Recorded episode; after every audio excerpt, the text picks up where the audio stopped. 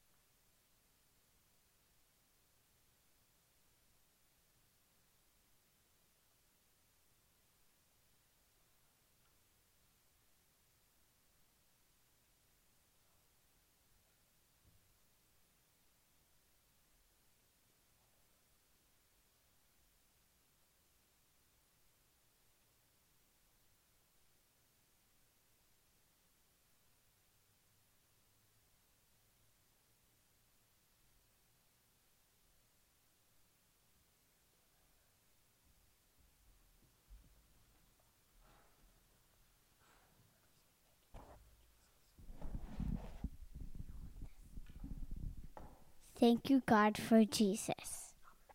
Amen. Grace and peace, and welcome to Cokesbury United Methodist Church here in Woodbridge, Virginia. My name is Taylor Mertens. I serve as the pastor here at the church, and I just want to start by saying today, Happy New Year! It is Advent, which means it's the beginning of the new year for Christians. I know if you're looking at your calendar, you're thinking, uh, mm, we're still at the end of November, Taylor. It's not the new year, but it is for us.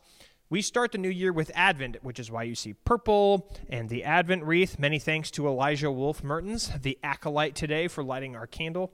Uh, we are in the season of Advent. It is a time of pre- preparation and waiting and longing, and it really is just uh, the best time of the year, liturgically speaking, for what it means to be Christians. I'm delighted that you've decided to join us for worship today whether you're with us on Facebook or YouTube, or you're listening later, or watching or reading, however you're participating in worship with us today.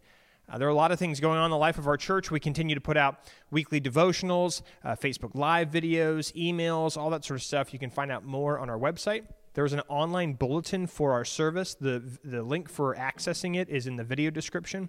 I encourage you to pull it up if you would like to see the lyrics to our hymn or the scripture reading or any of that kind of pertinent uh, information. I also want to share that Christmas Eve is going to be here before we know it. We're going to be having two Christmas Eve services this year for Cokesbury. The first is going to be a drive in service on Christmas Eve, the 24th of December, at 3 p.m. in our parking lot. Uh, just as we've been doing some drive in services, it'll be short, 20 to 30 minutes, a prayer, uh, some scripture, a brief homily, and then uh, the Lord's table, the communion for all of us.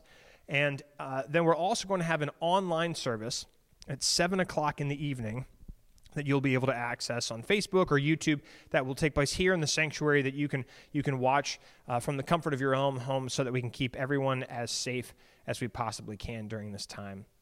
Uh, so it's Advent, friends. I'm so excited for this season for a new beginning. Don't we really, really need one? Uh, so, with that, I encourage you to just uh, bow your heads for a moment of prayer. Uh, and then, after we pray silently, we're going to enjoy uh, the beginning of the Advent candle uh, reading and lighting from the Blair and the Wilson family. So, let's pray silently, and then we're going to hear the Advent candle prayer and the lighting.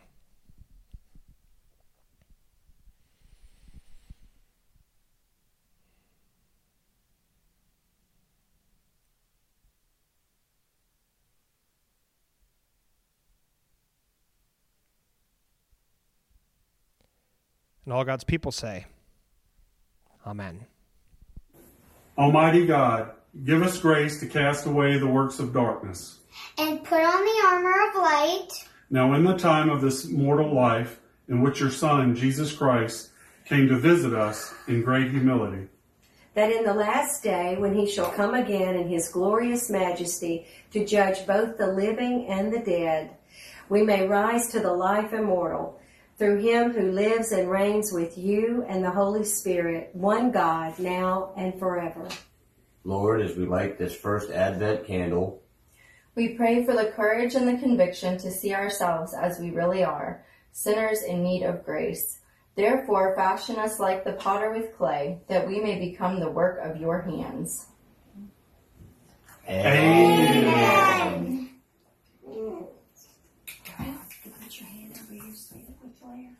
And point that thing.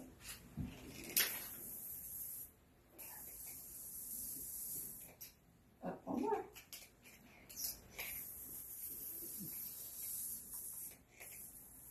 Ah.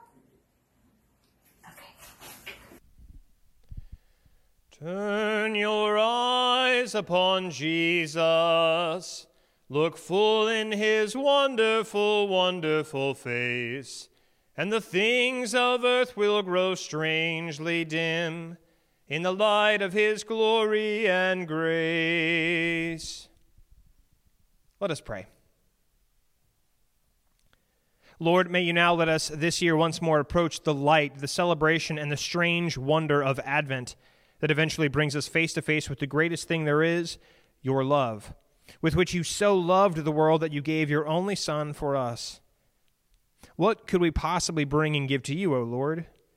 So much darkness in our relationships and in our own hearts, so many confused thoughts, so much coldness and defiance, so much carelessness and hatred, so much of that which you cannot rejoice, those things that separate us from one another and certainly cannot help us so much that runs directly against the gift found in the manger and in your Son's promised return. What are you to do with us? But all of this is precisely what you want to receive from us and take away from us every time of year the whole pile and rubbish of ourselves, just as we are, in order to instead give us in return Jesus our Savior, and in Him a new heaven and a new earth, new hearts and a new desire, new clarity and new hope for us and for all people. So, with that, O Lord, each of us will now pray silently to you uh, or aloud from wherever we are, lifting up to you our own joys and our own concerns this day.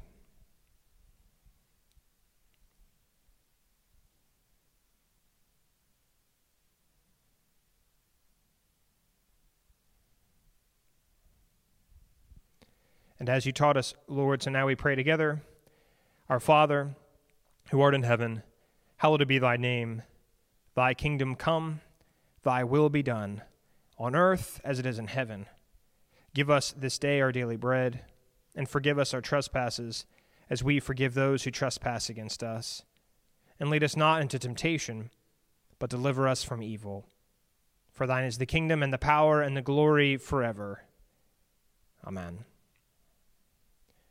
Our scripture reading today comes from the prophet Isaiah in the 64th chapter, verses 1 through 9. So, hear now God's holy word. Scripture reading for today is Isaiah chapter 64, verses 1 through 9. Hear the word of the Lord. Oh, that you would tear open the heavens and come down, so that the mountains would quake at your presence. As when fire kindles brushwood and the fire causes water to boil to make your name known to your adversaries, so that the nations might tremble at your presence. When you did awesome deeds that we did not expect, you came down, the mountains quaked at your presence. From ages past, no one has heard, no ear has perceived, no eye has seen any God besides you, who works for those who wait for him. You meet those who gladly do right, those who remember you and your ways. But you were angry, and we sinned. Because you hid yourself, we transgressed. We have become like one who is unclean, and all our righteous deeds are like a filthy cloth. We all fade like a leaf, and our iniquities, like the wind, take us away. There is no one who calls on your name or attempts to take hold of you, for you have hidden your face from us. and have delivered us into the hand of our iniquity. Yet, O Lord, you are our Father. We are the clay, and you are our potter. We are all the work of your hand.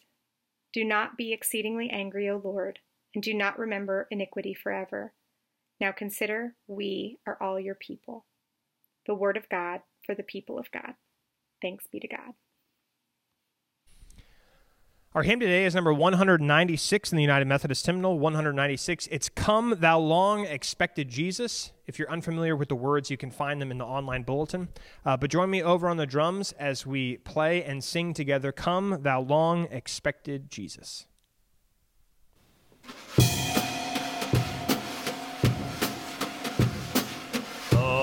Thou Long Expected Jesus, born to set Thy people free from our fears and sins. Release us, let us find our rest in Thee.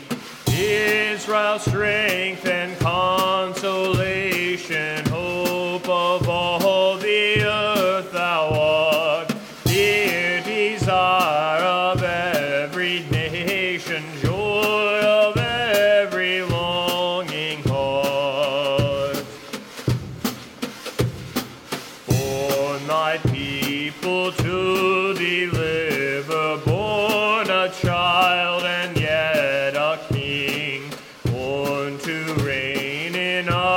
forever.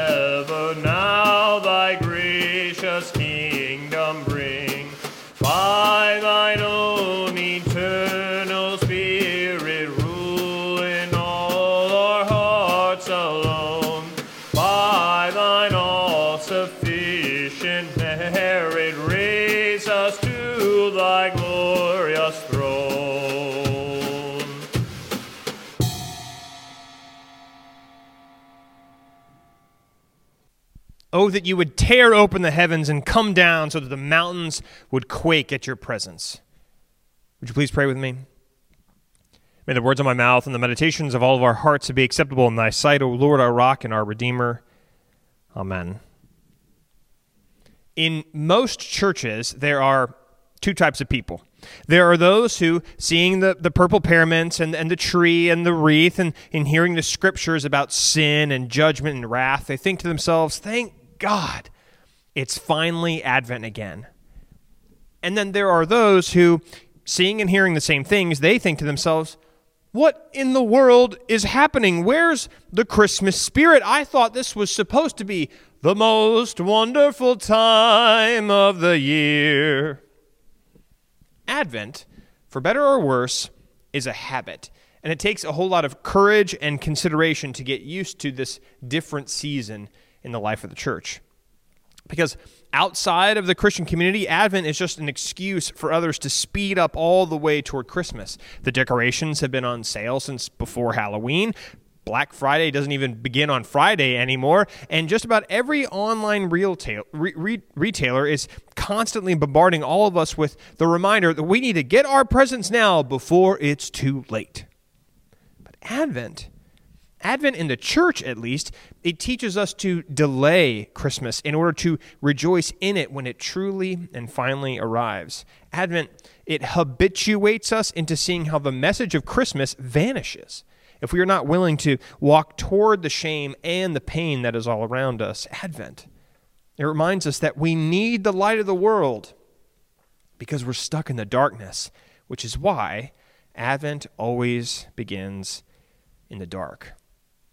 Our reading today, Isaiah appropriately depicts the stark nature uh, of this liturgical season with a very strange and confounding perceived absence of God. God, can't you just come down here and start shaking things up? You know, we could do for some trembling mountains and some boiling rivers. I mean, we remember the mighty deeds with, from which you delivered us from the snares of death, and yet for years and years no one has heard or seen or experienced anything divine except for you. And you work in and through those who know what it means to wait. But you were angry, O Lord, with our miserable estate. You looked down upon our sinfulness, our wanton disregard for the last, least, lost, little, and dead. We're unclean. All of our supposedly good deeds are nothing but a filthy rag. Yet, O Lord, you are the Father. We are the clay. You are the potter. We are the work of your hand. So, Lord, please don't be exceedingly angry with us. Do not remember our sins forever, because we belong to you. The language in the scripture passage today is not for the faint of heart. It's certainly not what most of us are used to hearing about this time of year, because we'd prefer to hear about hope and love and, and joy, or maybe reflect on the theological values of The Grinch and It's a Wonderful Life, and perhaps even Home Alone. And to be fair, even though it's not what we would necessarily prefer to hear about, the words of Isaiah, they're already echoed in our world and in our living in the world. You know, tables were set this week for Thanksgiving with empty seats, either because people could not travel in light of the coronavirus or because they are part of the quarter million of people who have died in this country because of the pandemic. You know, our holidays, they have the potential to both bring out gratitude and our anger we can be thankful for what we have while at the very same time be filled with rage because of how the world continues to spin while we suffer. No, in spite of travel restrictions and warnings about gatherings with too many people, airports across the country swelled this week as they always do this time of year, which has led many epidemiologists to intone it's fine if you want to have a big family gathering right now, so long as you're prepared to bury someone by Christmas.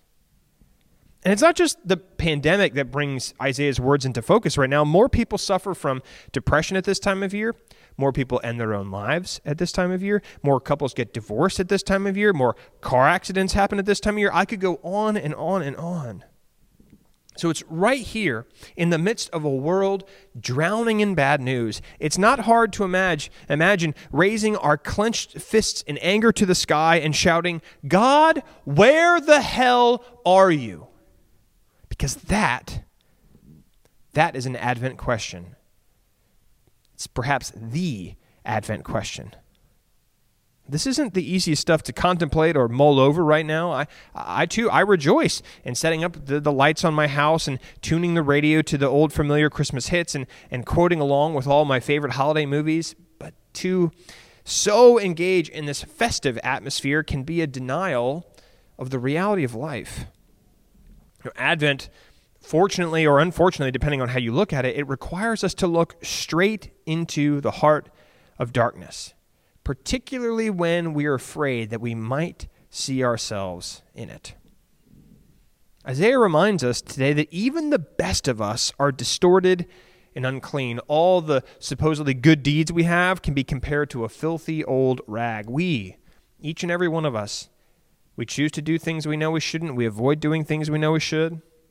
Whether it's leaving a nasty comment on social media or, or dropping a, a scathing critique of a family member around the table to avoiding the apology and the reconciliation that we know deep in our bones that we really need to do to confess the condition of our condition requires a constitution made possible only by a community called church, in which we are reminded of the truth the condition of our condition over and over and over again.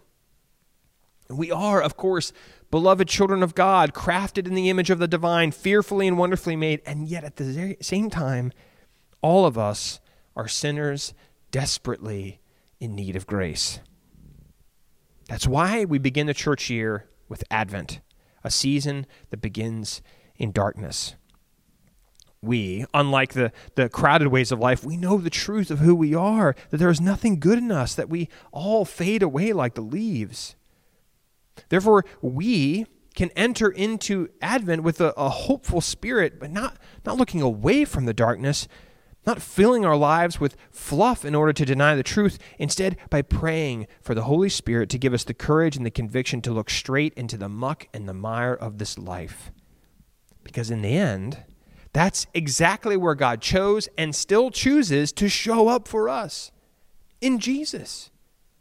Jesus Christ, for whom our hearts long for, who we are prepared for, he is the one who identifies not with the people who've got it all figured out, not with the people who have the perfect decorations on their houses, not with the people who already have all the presents wrapped under the tree. Jesus comes for the last, the least, the lost, the little, the dead. Who, if we're honest, also includes all the people who seem like they have it all together on the surface, but under our masks, we're all the same sinners in need of grace. It's Jesus. Thanks be to God, who comes to take our shame and our pain by being born into this crazy mixed up world. He shows up in darkness and gives himself up to die the brutal and the dehumanizing death of a slave. And there's a reason Jesus spent his earthly ministry among the marginalized. It's because they were those who had been crying out, like Isaiah, for rectification. There's a reason. We nailed Jesus to the tree after all of his healing and his teaching because no one wants to be told they're a sinner. And so we killed God, or at least we th- thought we did. Despite our best efforts, the grave could not contain the Lord. He rose on the third day in order to save us from ourselves. He taught the disciples about the way, the truth, and the life, and then he ascended to the right hand of the Father. But that's not the end of the story. In fact, it's the beginning of the end. For as much as we're Easter people, we are also Advent people. The church lives in Advent. We are stuck in Advent. We are a people between and out of time. We worship the once and the future King Jesus Christ. We live in the light of his resurrection while anticipating his return to transfigure the cosmos into the new heaven and the new earth. We, like Isaiah, are a people who know what it means to wait. You know, we're ripe with bad news in the world right now between the never ending political infighting, the civil unrest, the, an extremely communicable virus, there's plenty of horrible things happening. And it always seems to coincide with the season we call Advent. But as Advent people, we have the benefit of knowing the story behind the story. Because when we pick up the paper, or we flip through the news, or we doom scroll through Twitter, we can rightly observe no wonder God had to send his son into the world, because Jesus is the only hope we've got. Our hope, it won't come from the world.